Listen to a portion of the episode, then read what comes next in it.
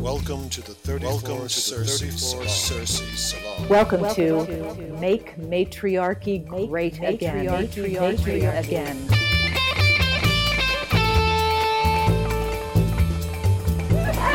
fossile interagit tout au long de ce cours.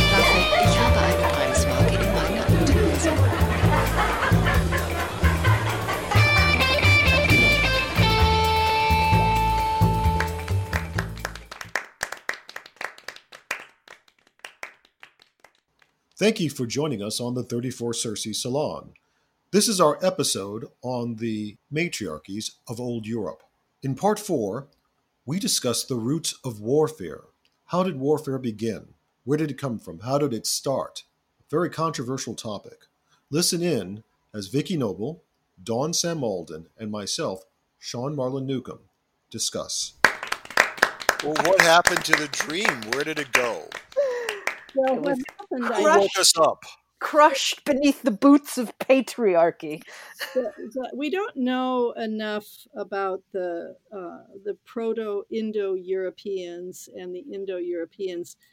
We don't know enough, I guess. They haven't quite figured out everything enough archaeologically to make any great assessment of why they got so different and why the men went so berserk in those cultures. The intrusion of these Indo-European or Proto-Indo-European intruders into the Bulgarian area, a site called Varna that was a seaport south of the Danube River. The intruders were male. Maria Gimbutas describes that in her archaeological material. She uses the archaeology to talk about the Kurgan culture, as she named them, and the first wave that came in around 4,500. Vicki, can I ask you a question on this? This came up in a discussion. So we have intruders. We have this group of male intruders coming in. We know that they are warlike. You've been saying that, what made the men behave this way in this particular group. But what I'm wondering in this case is there's been warfare and warriors all over the world. What made these guys distinct? Were they the earliest? Were they the different ones? Was there a different sex ratio? What's that? They're original. They are the earliest. These are the people to organized war.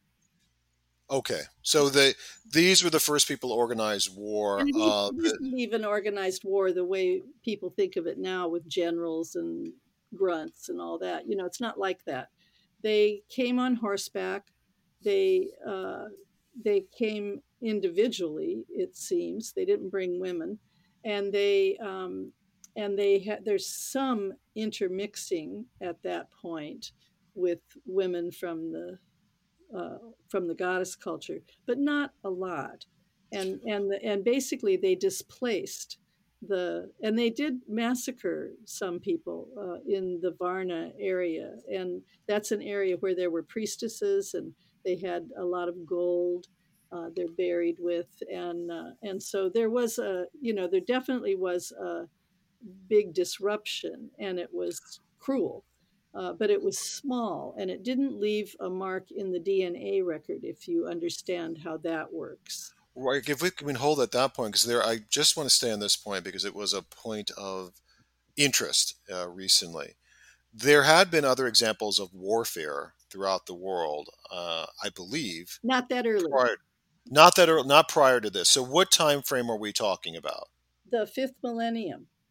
Right, so 4,500. And let me essentially, you and I will come back to, and Dawn as well, we'll come back to this because this was something that came up. The argument that they had found earlier examples of warfare and skirmishes throughout the world prior to this, and I thought what was distinct, particularly about these invaders, is that it was almost a strategic kind of warfare. In other words, they were coming to destroy and also to steal. Really take steal and take, and also steal wives, so to speak, or mates. That seemed to be what was distinct about that.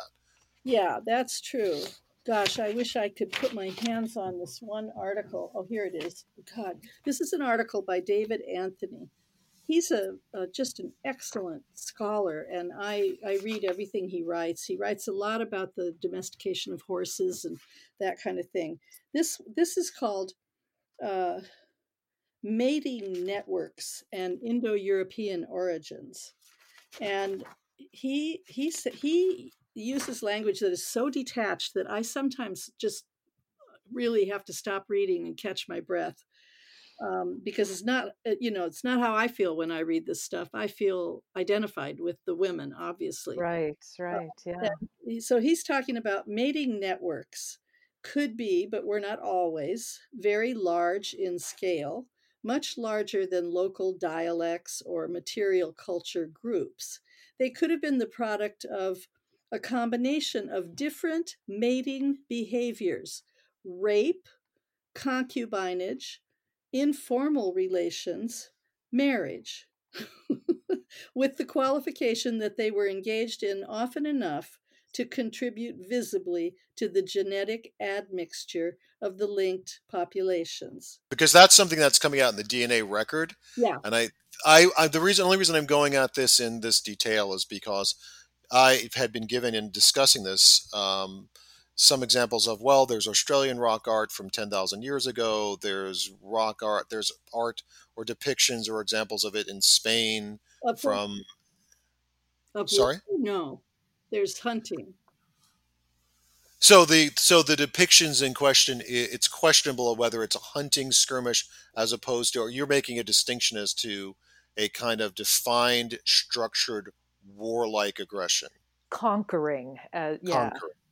Conquering, okay. Yeah. And also, listen to what Anthony says. He talks about this as a practice found among many tribal societies, a sustained slave raiding and concubinage between some linked populations. I mean, that was not happening before the 5th millennium. So that's human trafficking. Exactly. And then he said, let me find my favorite,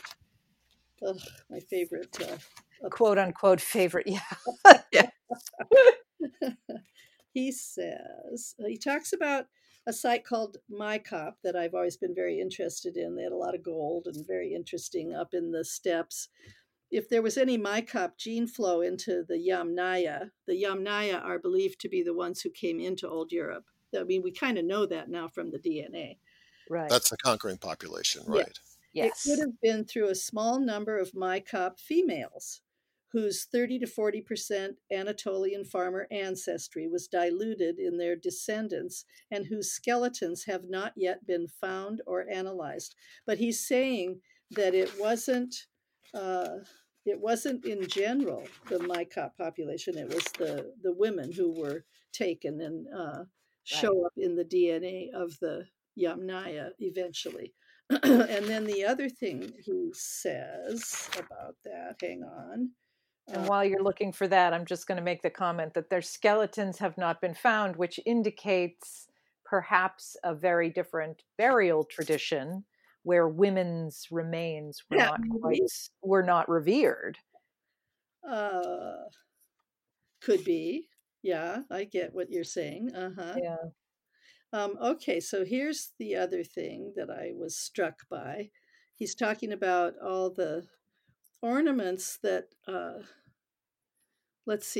many ornaments of Balkan-derived copper reached the Volga, indicating some kind of exchange system or looting with Balkan partners. He always talks about partners, they destroyed the Balkan culture. But anyway, he says the largest copper assemblage from a 5th millennium BC site anywhere in the steppes is what was found there. And most of it is argued to be Balkan in origin. Now, this is in Yamnaya graves. So then he talks about the Balkan copper, the exotic ornamental shells, long flint blades, polished stone maces, and perhaps people and animals were exchanged, get the word exchange, across the Pontic-Caspian steppes from Varna to Kavalsnik and Svobodnoe between 4,500 and 4,200. So he sums it up in a sentence, you know, and then he talks about later in the paper, he says, so it is still possible that steppe people interacted as raiders and traders. You know, it's that glamorizing, just like they glamorize the hunters in the hunter mentality. They glamorize the raiders and traders. What's his name again, Vicki? Can we have his name so that people can look it up and listen to it? And I don't mean to put him down. You know, he's a wonderful scholar. He's just... Oh, no, I'm sure. I'm just saying just so people can look at it and see what you're seeing and decide for themselves. David Anthony, David W. Anthony. Great, thank you. He's very credible, and I respect him, but I hate that detached male language. The intellectuals do that. You know, they do it with a place called Ur in Mesopotamia when the first cities arose, which was really the rise of the state. And in that place, Ur, there was this death pit, they call it. They found, you know, 80 people that were killed, buried at the same time. And a lot of them were royal women brought from other places. And they talk about it. It was James Woolley. It was a long time ago when he excavated. It's that old Victorian mentality. And he talked about the women, you know, going happily to their deaths. You know, it's just, oh God, I hate this. And so that's what we're up against. You know? It's like, well, there is a strange, really almost adoration I hear, especially when I hear people talking about the genetics, and you hear the genetic patterns that come across where you have very clear example of these warrior tribes sweeping across the steppes, crushing all the men in a particular, in these matriarchal cultures, and then taking the women, and you see that DNA just like you talked about earlier, and they sort of glorify that sex imbalance ratio, as they call it. So it's really just fascinating. They make it sound as if it's these powerful conquering men. And Dawn and I, we've joked about the different things I've heard where they say, well, maybe it's just that these guys were just so attractive. Yeah. That, you know. Yeah, they were so manly. That these peaceful matriarchal women decided, oh boy. Yeah, exactly. Give me a man on a horse. Hoo-ah.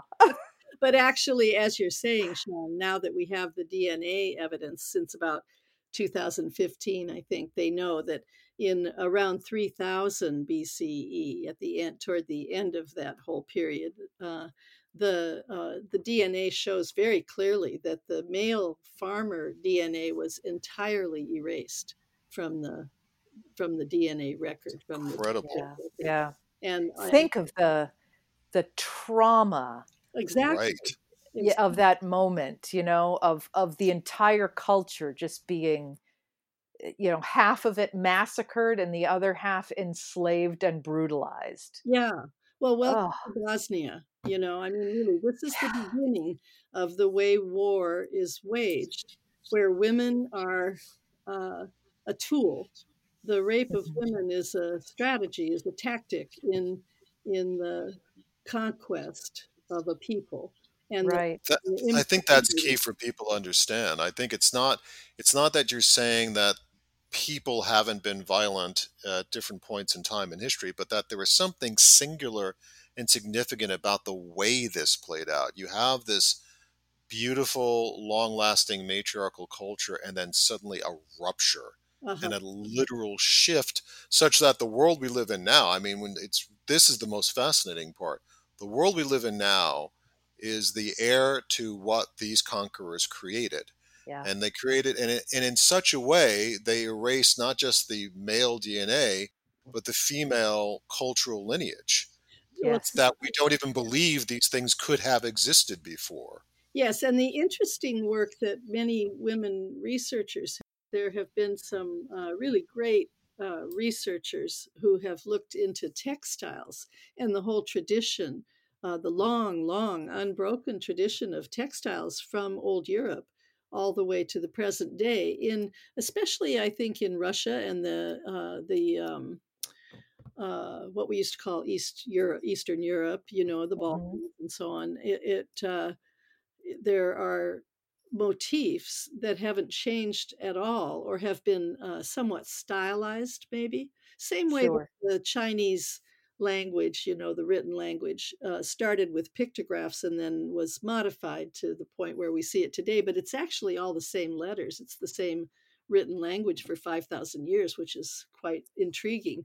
You can follow it back. And the textiles in Europe, you can do the same thing with. Mary B Kelly was the greatest of the textile women. She knew Maria Gimbutas' work very well, and she tracked it as she was doing her work, following the textiles. And, you know, I think I said before that there were, if you pick up a tea towel in Hungary, you know, that's embroidered, it probably has some motifs on it that go all the way back 9,000 years. Wow. And they, you know, what we saw on the pottery is then translated into the embroideries and so on.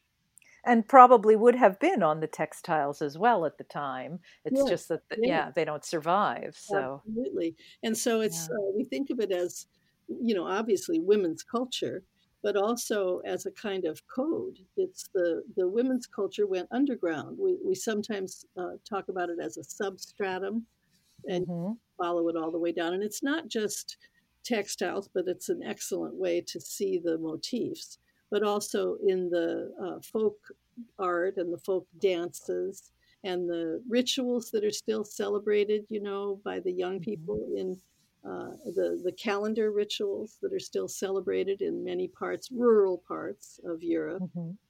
All of that is pretty unbroken from that long, long time ago. So they were ruined, those cultures were ruined, and the art was not produced anymore in the sense of the pottery and so on.